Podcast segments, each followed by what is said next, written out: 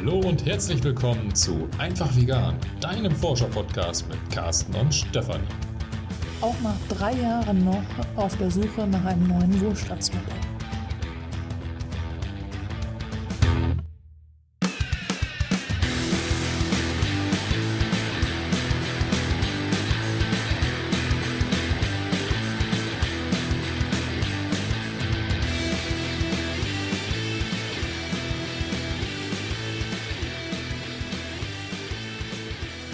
Dieser Folge wollen wir mal wieder ein Buch vorstellen und das hat Carsten gelesen und zwar eine kurze Geschichte der Menschheit von Yuval Noah Harari. Hui, du kannst den Namen aussprechen. Also das ist für mich ein Zungenbrecher, aber... Mhm. Ich weiß nicht, ob der so ausgesprochen wird. Ich lese das einfach so. Vielleicht heißt er auch Yuval Noah Harari oder so. Ja. Aber jedenfalls so ist es geschrieben. Ja. Genau, das Buch ist eigentlich sehr, sehr bekannt. Ich bin... Ähm vor einiger Zeit immer mal wieder über diesen Titel gestolpert, eine kurze Geschichte der Menschheit.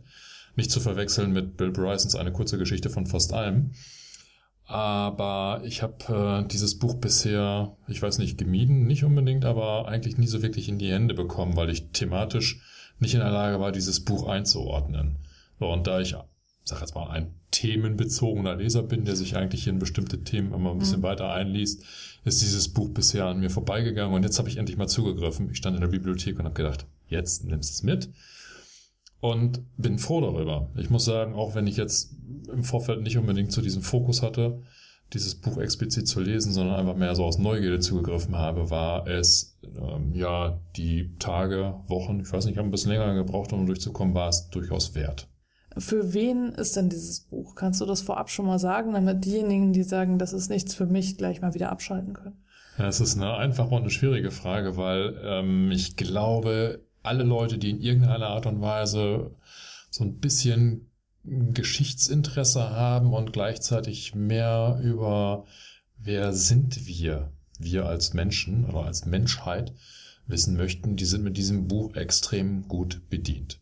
Harari ist, äh, oder Harari, ich weiß nicht. ich kann auch nur mutmaßen, wie er sich ausspricht.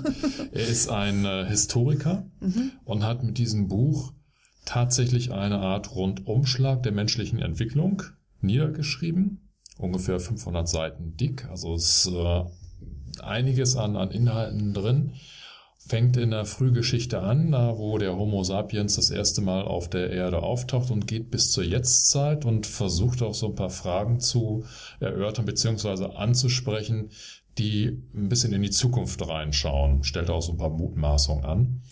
Und diesen gesamten Themenkomplex hat er auf eine unglaublich unterhaltende Art und Weise zusammengestellt und das Ganze auch noch mit einem sehr saloppen Tonfall oder eine, eine Erzählart, die völlig untypisch für Historiker ist. Mhm. Also absolut kein trockenes Buch, äh, teilweise ja suffisant geschrieben, also es macht Spaß, ihm, ihm äh, zu lesen. Es ist aus meiner Sicht ganz häufig so vom, vom Wortlaut her, als ob er mit, mit dem Leser reden würde. Also ich kann mir vorstellen, dass er im Interview oder in einem direkten Dialog nicht anders sprechen oder sich anders ausdrücken würde. Und das macht dieses Buch wirklich reizvoll. Und wie gesagt, wenn, wenn du, liebe Hörerinnen, liebe Hörer, irgendwie Interesse daran hast, wie der Mensch so werden konnte, wie er ist und was er auf diesem Weg dorthin eigentlich alles getan hat, dann bist du mit diesem Buch absolut super bedient. Und hat es auch irgendwas jetzt mit Vegan zu tun oder eher nicht? Äh, teilweise. Also ich habe es jetzt nicht aus diesem Blickwinkel gelesen, ähm, dass da vornehmlich irgendwie vegane Themen thematisiert werden. Aber er ähm, spricht an mehreren Stellen das Mensch-Tier-Verhältnis an. Mhm. Und das ist das Erstaunliche, dass er die Geschichte der Menschheit ja, ich will sagen, nicht unbedingt neutral betrachtet, also jetzt nicht so wissenschaftlich abstrakt und beschreibt Dinge, sondern er zeigt eindeutig die negativen Seiten auf. Also, dass das Handeln des Menschen, des Homo sapiens als Spezies, stellt er ja ungeschminkt negativ dar, so wie es tatsächlich ähm, ja in seinen äh, schlechteren Varianten erschienen ist. Und das auch natürlich auch im Mensch-Tier-Verhältnis. Also da ist er sehr kritisch und auch sehr, sehr deutlich. Teilweise in einer Deutlichkeit, die man so mehr aus dem Bereich Tierschutz, Tierrecht oder Tierbefreier ähm, mitbekommt. Was ich jetzt nicht weiß, das habe ich auch leider im Vorfeld vergessen zu recherchieren, ist, ob der Autor selber vegan lebt. Mhm. Er spielt im Buch so eine kleine Anekdote mit rein. Ich glaube, er wohnt in, in Israel. Ähm, und ich meine, dass er dort kurz in seiner Anekdote auf sein Frühstück eingeht, dass da ähm, er spricht irgendwie von von Frühstücksflocken oder irgendwie sowas und da im Kontext mit ja, die esse ich ja auch mit Milch.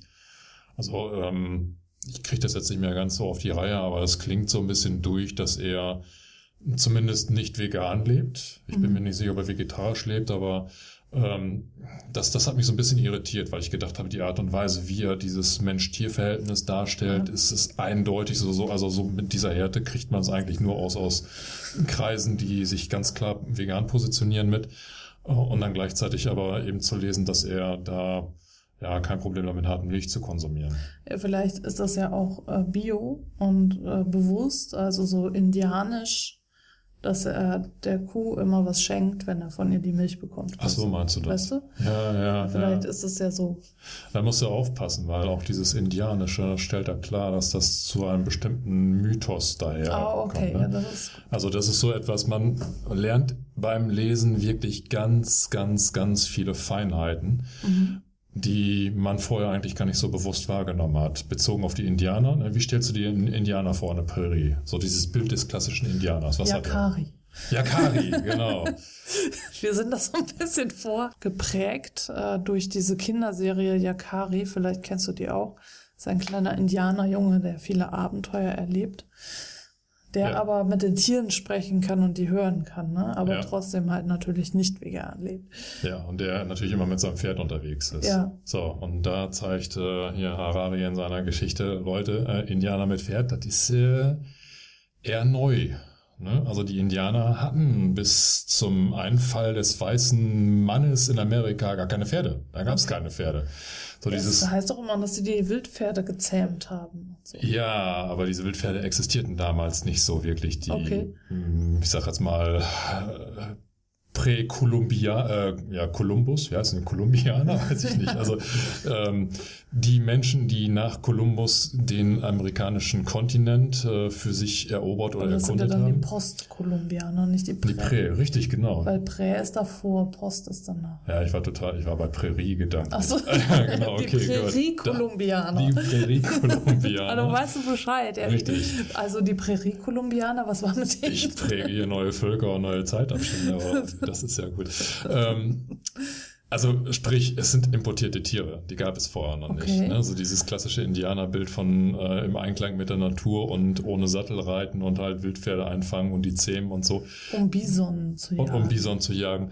Das ist alles sehr schön aus der, sagen wir mal so, Western-Szene. Das okay. sagt er jetzt nicht, das interpretiere ich daher, weil mhm. irgendwo muss dieses Bild entstanden sein, aber er stellt halt klar, dass es damals eigentlich noch gar keine, oder erst ab 1700, keine Ahnung was oder sowas, ähm, Pferde gab in dem Und Ausmaß. Wie haben die dann, dann vorher gelebt? Sagt er das auch?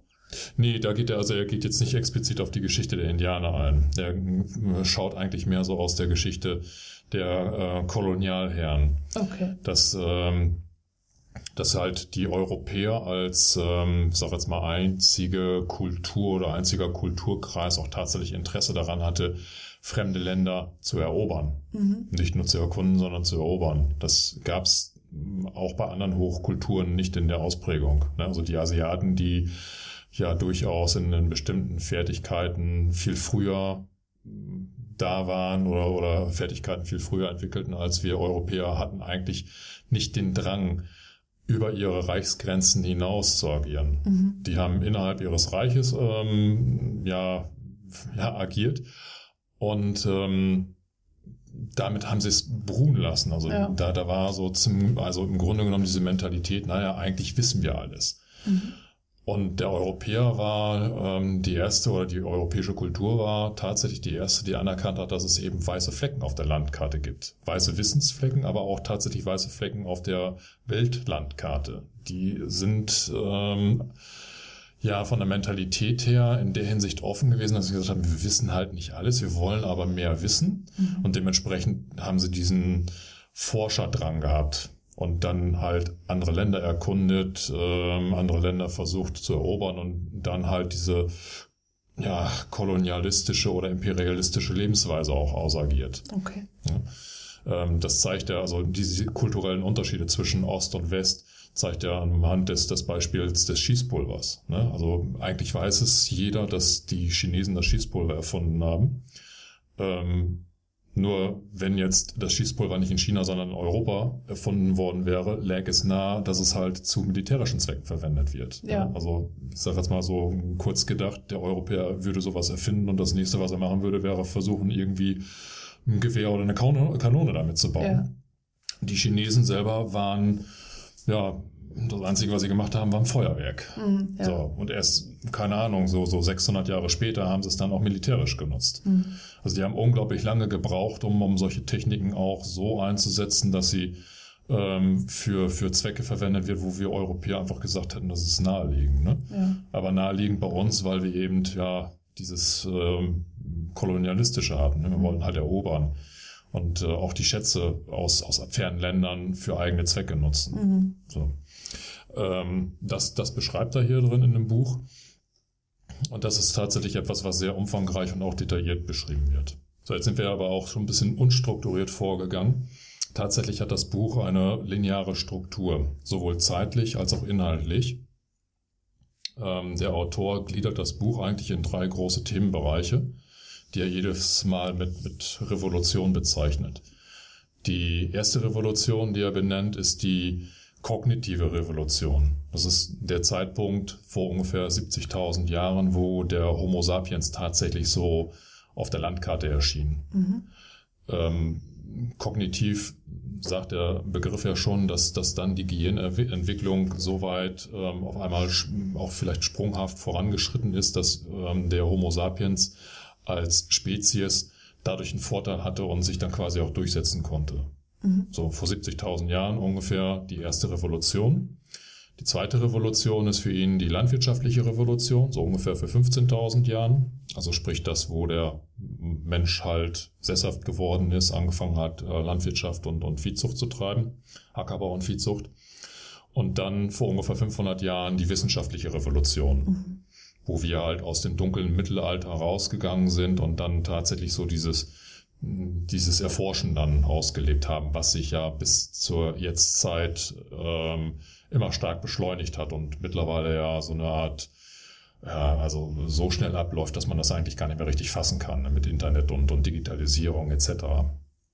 So, und diese drei Themenbereiche, die gliedert er eben äh, inhaltlich und zeitlich und zeigt eben auch, was für Folgen diese ganzen Revolutionen hatten. Mhm.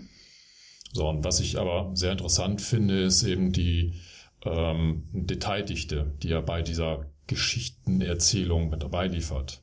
Also er zeigt zum Beispiel, dass damals, als der Homo sapiens auf der Erde auftauchte, war es so, dass andere Spezies, die auch dem Homo zugeordnet waren, ebenfalls existierten. Ich habe das für mich selber war das eine neue Erkenntnis. Ich habe immer gedacht, okay, das ist so ein linearer Werdegang. Ne? Irgendwo entsteht eine Menschengattung nach der anderen in einer zeitlichen Abfolge und er stellt halt klar, nein, das ist nicht so. Die haben parallel gelebt bis Mhm. zu einem gewissen Zeitpunkt. Und ähm, er stellt es oder er lässt es so vermuten, dass der Homo sapiens nicht gerade unschuldig an dem Aussterben der anderen Arten gewesen ist. Ähm, unter anderem auch des Neandertalers, weil der Homo sapiens ähm, eben die Fähigkeit, die kognitive Fähigkeit hatte, sich anders zu organisieren. Ja, und, und was natürlich dazu gehört, ist auch, dass der natürlich ganz viel Fleisch gegessen hat und die anderen waren alle vegan. Ja, richtig, genau. Ja, das schreibt er jetzt so nicht, aber Das ist, das steht zwischen den Zeilen, weißt du? genau. Das ist ja, ne, Fleisch für die Gehirnentwicklung war ja wichtig. Ja, pass mal auf, pass auf. Jetzt, jetzt, jetzt, jetzt kommt, jetzt kommt's. Ganz wichtig zu kapieren. Unser Gehirn ist geschrumpft. Er spricht damals in der Zeit so vor 70.000 Jahren, als wir quasi noch Jäger und Sammler waren. Die Menschen benennt er dort als Wildbeuter. Okay. Ein Begriff, den ich vorher noch nicht gehört habe. Ich finde den aber eher schön packend, ne? griffig. So wie Freibeuter. Ja, nur Wildbeuter. Die lebten halt in der Wildnis Mhm. und ja, waren halt die klassischen Jäger und Sammler. Deren Gehirn war größer als das Gehirn, nachdem wir sesshaft geworden sind. Hm. Also sprich zu den Zeiten, wo wir wirklich Ackerbau und Viehzucht äh, betrieben haben, wo man denkt, ja, eigentlich sind das ja so, ne, wenn du guckst heute, du kannst ja äh, Landwirtschaft studieren und so, sind ja schon fast akademische Weinen, die man da bekommen könnte, ähm, dass das vom Kognitiven her vielleicht sogar äh, anspruchsvoller gewesen ist. War nicht so. Die Gehirnleistung seit der Sesshaftwerdung ist im Grunde genommen geringer gewesen. Das hängt damit zusammen, das erklärt er auch, dass äh, die Wildbeuter ein viel, viel umfangreicheres und größeres Verständnis von ihrer Umgebung haben mussten. Der Bauer, der musste im Grunde genommen nur für sich lokal vor Ort mhm. Wissen aufbauen. Die Wildbeuter waren halt, ja, mussten wissen, ah, zu der Jahreszeit gibt es in dem Landstrich das und das zu essen. Da muss ich jetzt graben, um an irgendwelche essbaren Wurzeln zu kommen. Hier sind Sträucher mit Beeren, die darf ich nicht essen. Dafür sind da hinten schmackhafte Beeren. Ah, die Pilze sind gut, die darf ich essen.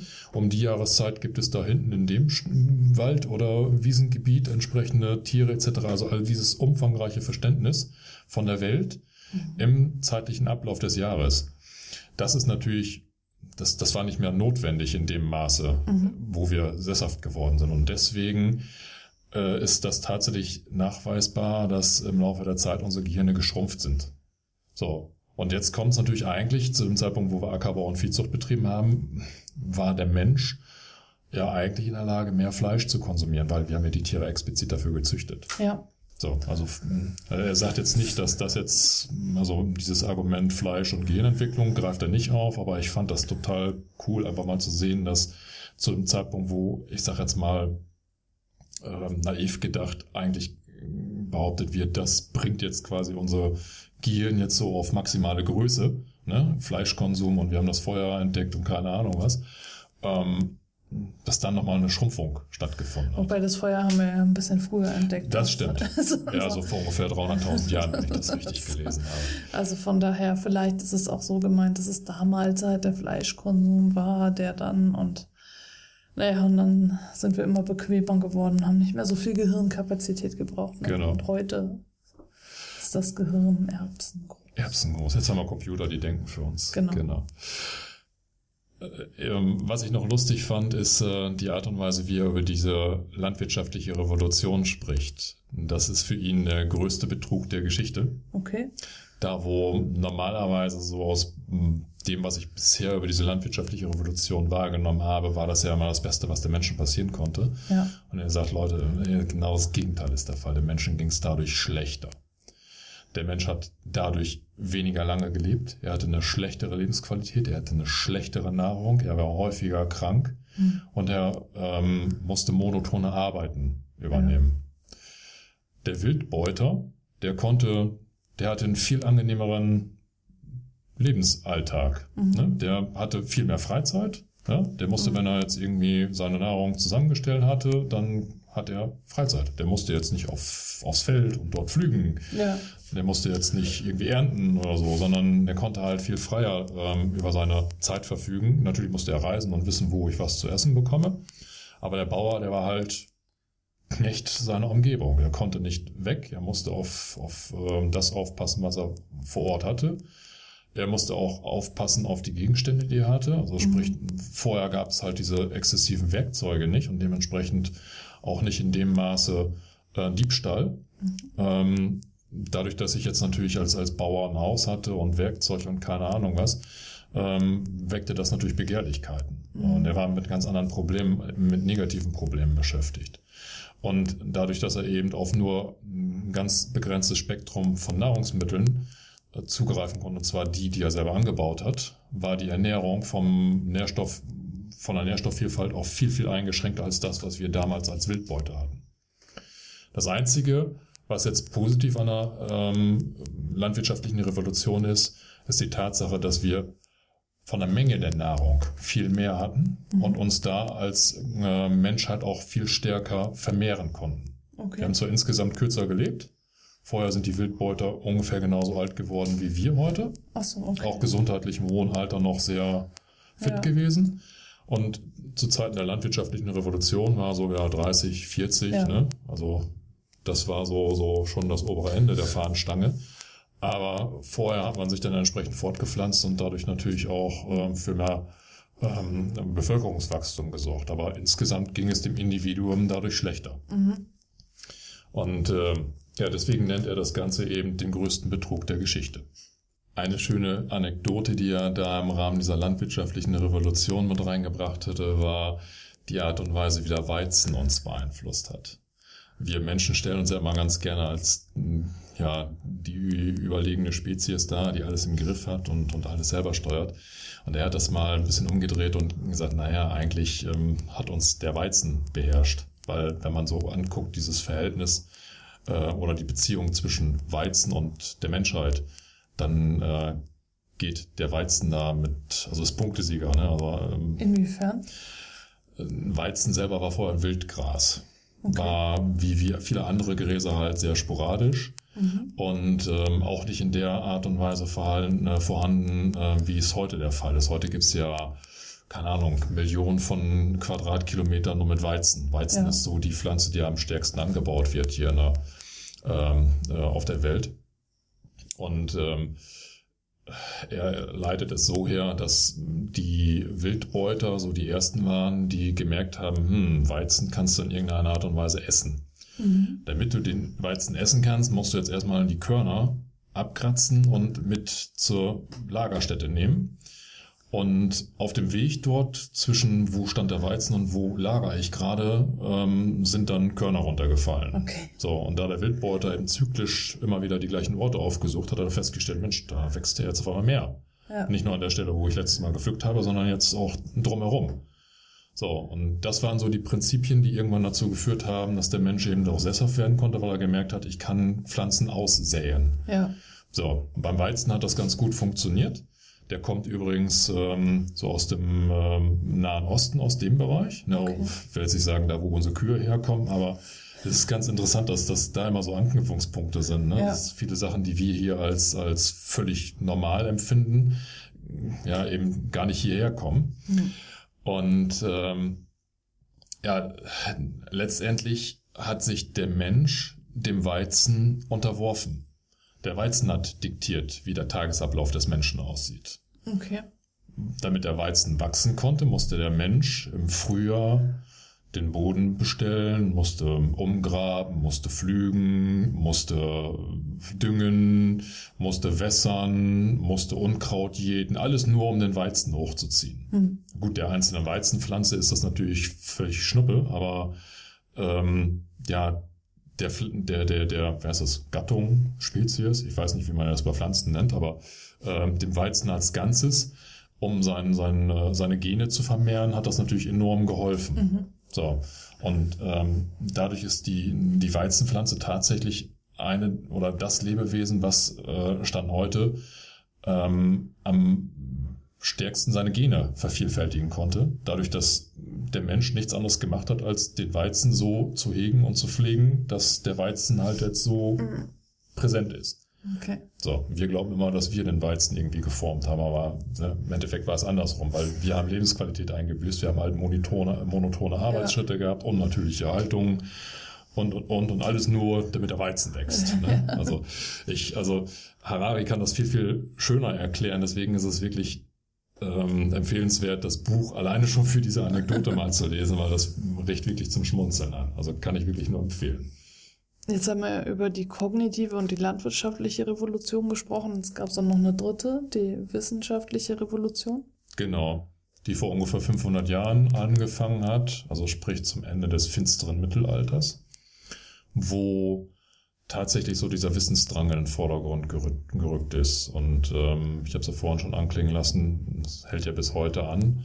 Wissenschaft ist ein zentraler Pfeiler geworden. Und ähm, in der Vorzeit war es so, dass der Mensch ein bisschen bescheidener war mit dem Wissen. Da hat man viel auf ja, typisch Götter vertraut und auch der mhm. Religion hohen Stellenwert eingeräumt. Und ähm, das hat natürlich so ein bisschen auch den Wissensstand, der damals vorherrschte, konserviert. Da wurde also nicht so viel Aufwand betrieben, um mehr Wissen zu erreichen, sondern ja. man hat einfach seine Erklärungsmuster gehabt, die haben für viele Sachen ausgereicht und damit hat man es dann gut sein lassen. Das ist ja mittlerweile ganz anders. Mittlerweile ist ja Wissensvermehrung ja ein zentraler Baustein unserer Gesellschaft geworden. Wir wollen einfach immer mehr, immer mehr, immer mehr wissen.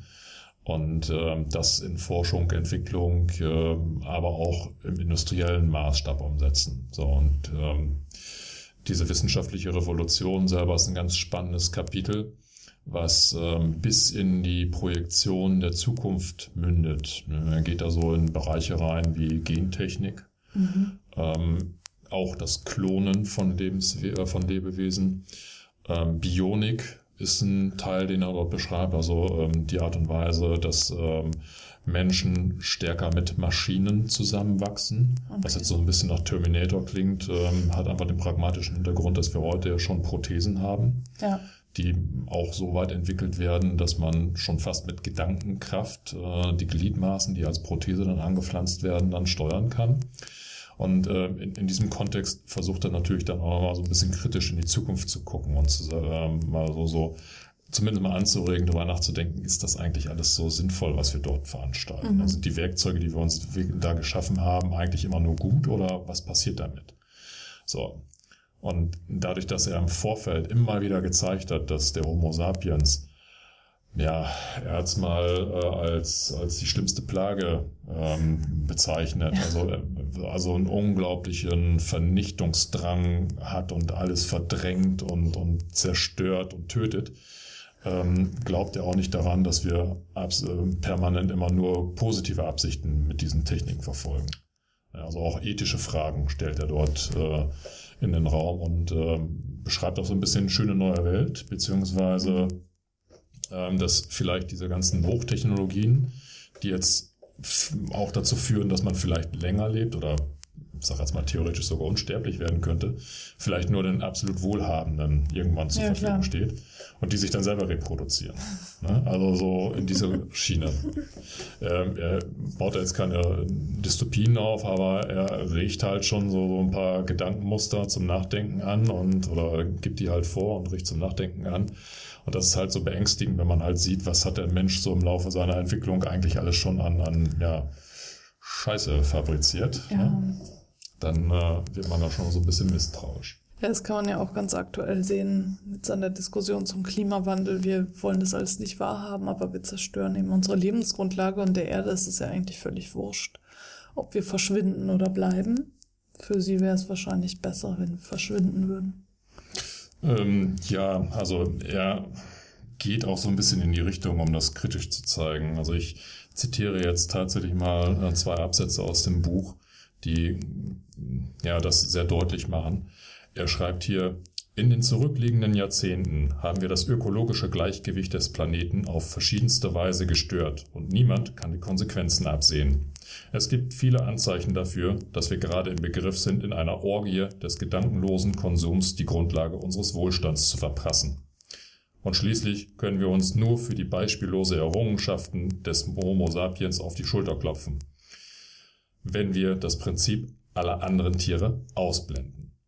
Ein Gutteil der materiellen Errungenschaften, mit denen wir Hunger und Krankheiten überwunden haben, waren nur auf Kosten von Laboraffen, Milchkühen und Fließbandhühnchen möglich. In den vergangenen zwei Jahrhunderten haben wir Abermilliarden von Tieren in einem Regime industrieller Ausbeutung geknechtet, deren Grausamkeit in den Annalen des Planeten Erde ohnegleichen ist.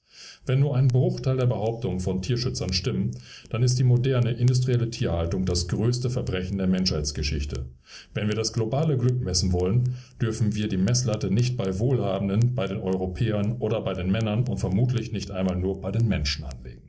Ja, da müsste man eigentlich annehmen, dass er vegan lebt, ne? Also sonst wäre es echt inkonsequent, wenn er sowas sagt und dann ich, ich werde im Nachgang nochmal recherchieren oder vielleicht hat ja einer von unseren Hörerinnen oder Hörern ja, schon ein bisschen mehr Hintergrundwissen über ihn. Vielleicht kann es ja einer von unseren Hörerinnen und Hörern äh, per E-Mail nochmal kurz nachreichen. Dann äh, werden wir das vielleicht nochmal so als kleines Mitbringsel in eine der zukünftigen Folgen einbauen, wenn wir feststellen, ähm, er ja, lebt vegan oder nicht. Vegan aber ihr könnt es genau. aber einfach unter die Folge schreiben in die Shownotes. Genau, können wir dann auch. Richtig.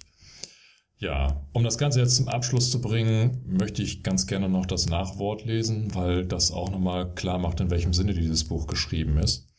Er hat das ähm, Nachwort auch mit, einem Überschrift, mit einer Überschrift tituliert Von Tieren zu Göttern.